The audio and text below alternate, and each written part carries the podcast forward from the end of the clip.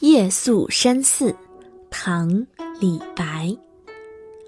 危楼高百尺，手可摘星辰。不敢高声语，恐惊天上人。这首诗呢，是李白的一首寄游写景的短诗。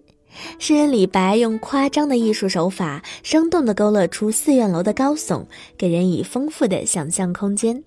我们一起来欣赏这首诗《夜宿山寺》。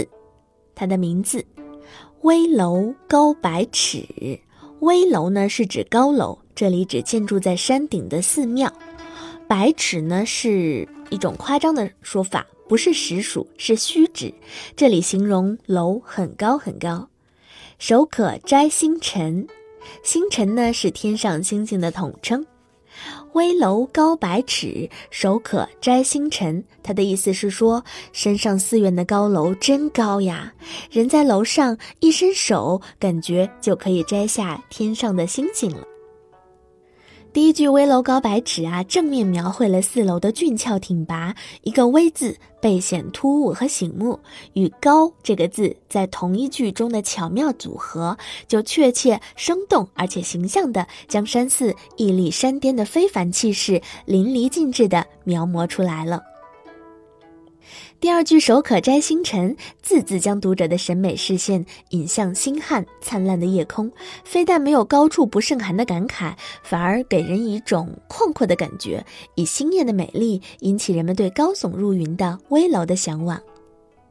这两句从视觉感受上写出了楼高。下面两句“不敢高声语，恐惊天上人”，天上人呢是指传说中住在天上的神仙。客人不敢大声说话，恐怕惊动天上的神仙。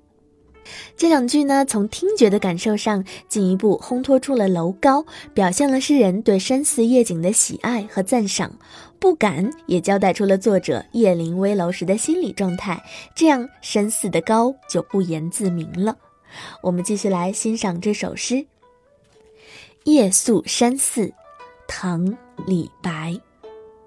危楼高百尺，手可摘星辰。不敢高声语，恐惊天上人。夜宿山寺，唐·李白。危楼高百尺，手可摘星辰。不敢高声语，恐惊。天上人，夜宿山寺，唐·李白。危楼高百尺，手可摘星辰。不敢高声语，恐惊天上人。感谢关注“朗朗妈妈晚安故事诗词赏析”板块。本节目由天气晴亲子工作室制作出品。感谢大家的收听，明天晚上我们再见。